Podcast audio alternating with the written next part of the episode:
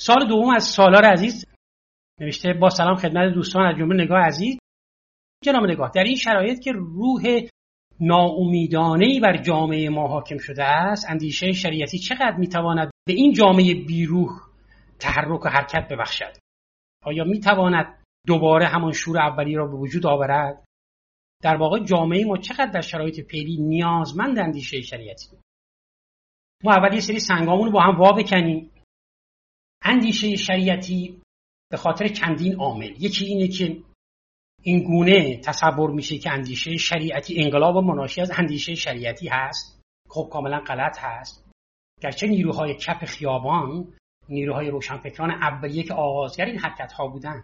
اکثریت پیروان دکتر شریعتی بودن و ما اونها رو می‌دیدیم در کپ خیابان. بودن اما واقعیت اینه که ماهیت اون انقلاب اصلا چنین نبود. در واقع گفتمان شریعتی مغلوب گفتمان خمینی میشه.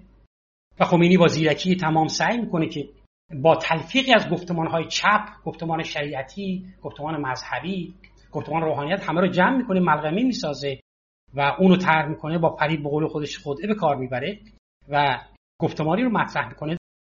در واقع انقلاب ما بخش نظامش با گفتمان خمینی حاکمه. یعنی ما یک تفکیکی می‌کنیم بین انقلاب و نظام. یعنی چیزی که بعدش بلافاصله حاکم میشه. دو تا چیز کاملا متفاوت اما در دید نسل جدید ما این تفکیک ها وجود نداره و شریعتی رو اصلا به عنوان یکی از عوامل عاملان مهم به وجود آوردن انقلاب می‌دونن. که انقلاب می‌دونید چه بلای سری مردم آورده. طبیعتا این تضادهای به شریعتی وجود داره. یک. دوم اینه که اساسا با تغییر دوران یعنی با از میان رفتن جنبش های چپ نظام های سوسیالیستی و رشد سرمایهداری پس از اون هار شدن سرمایهداری شروع نظام نولیبرالیسم در جهان و نظامی که هیچ رو نمی‌شناسه و چنان که مثلا می‌بینی نه تا سرمایه‌دار به اندازه میلیارد نفر سرمایه دارن. یک درصد مردم جهان سرمایه‌داران جهان به اندازه 90 درصد 99 درصد مردم دیگه دارن. بهرهمندن از این سیستم های درآمدها.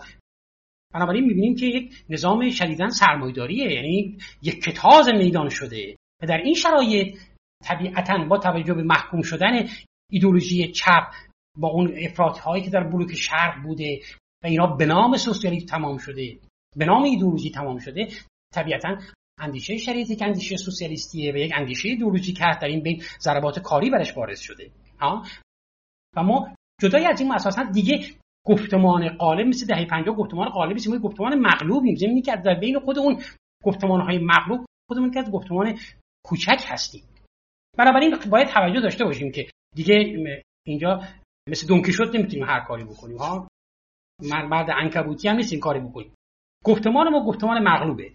ولی ما باید ختمش خودمون ادامه بدیم تا زمانی که گفتمان های دیگه که الان هست گفتمان روحانیت کاملا به بنبست رسید.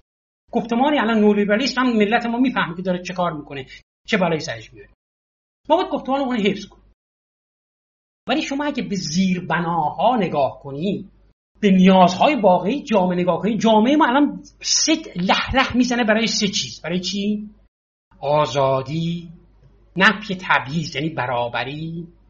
حالا شاید نه برابری اقتصادی اما برابری خواهان برابریه. و اخلاق و معنویت و چیزی که از دست رفته هویتی که از دست رفته. این یعنی درست یعنی آزادی برابری عرفان شعار و آرمان شریعتی.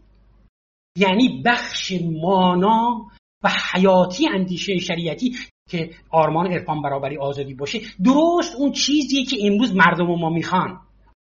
آزادی می‌خوان برابری می‌خوان اخلاق و معنویت عرفان می‌خوان.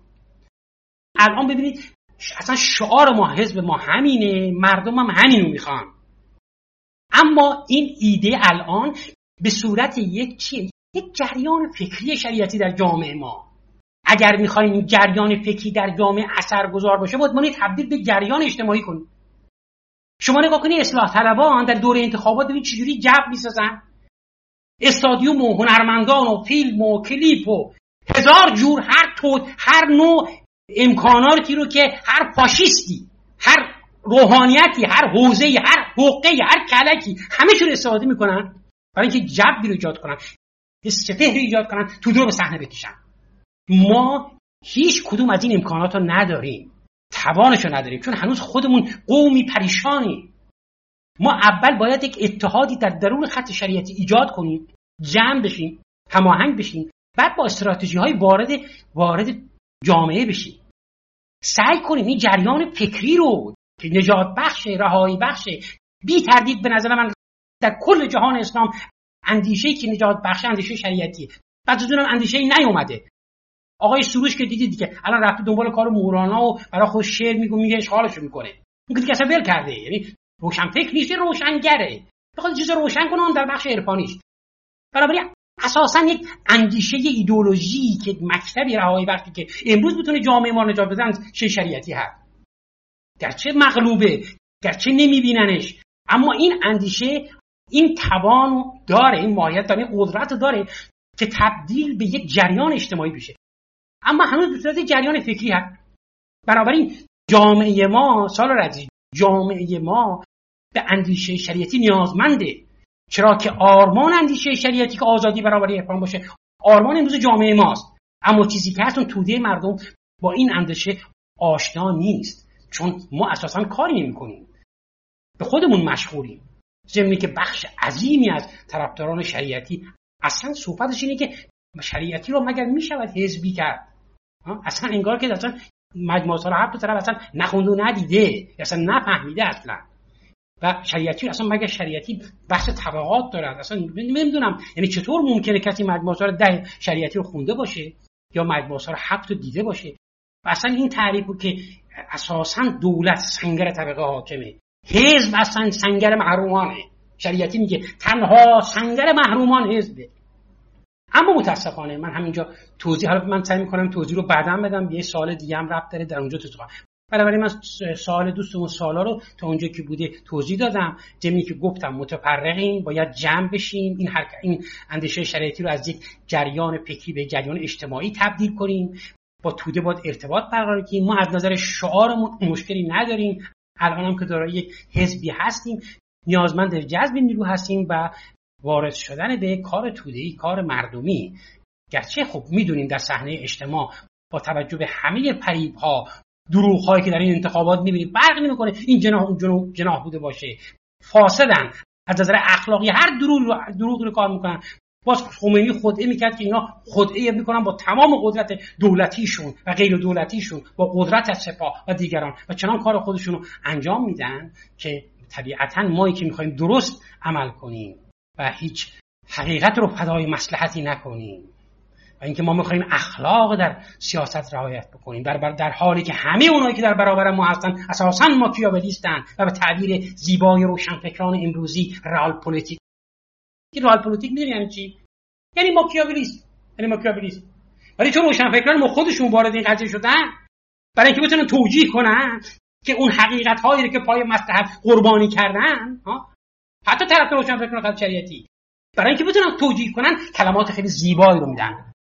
رئال پلیتیک فکر می‌کنن که با عوض کردن کلمه شیر مالیدن سر مردم می‌تونن سر خدا رو شیره ببارن یاد اون حرف گائوک رفیق یار و همراه عزیز میرزا کوچک خان گاوک آلمانی به خیر. در یکی از نبردها یکی از این ها رو دستگیر می‌کنه و اون پوداله تمام طلاهاش جمع کرده داشت فرار می‌کرد. اونا رو می‌ذاره جلوش میگه تو بردار اینا همه مال تو. من کن برم. اینجا هیچ کسی که نمی‌بینه. تو این پول بگیر برو. گفت نه اتفاقا یه نفر دیگه داره می‌بینه. گاوک میگه. بعد اون پوداله میگه کی؟ کسی نیست. میگه بالا رو نگاه کن یه خدایی هست. تو چشمی هست که نگاه می‌کنه. فکر روشن فکران ما خوب بدونن. ها؟ با فدا کردن حقیقت ها در پای مسلحت به نام رئال پلیتیک نمی‌تونن خودشونو توجیه کنن. هرگز نمی‌تونن خودشونو توجیه بکنن. و مطمئن باشن که دو چشمی هست. دو چشمی در این هستی هست که می‌بینه که اونها چه گوهرهای عزیزی رو قربانی می‌کنن.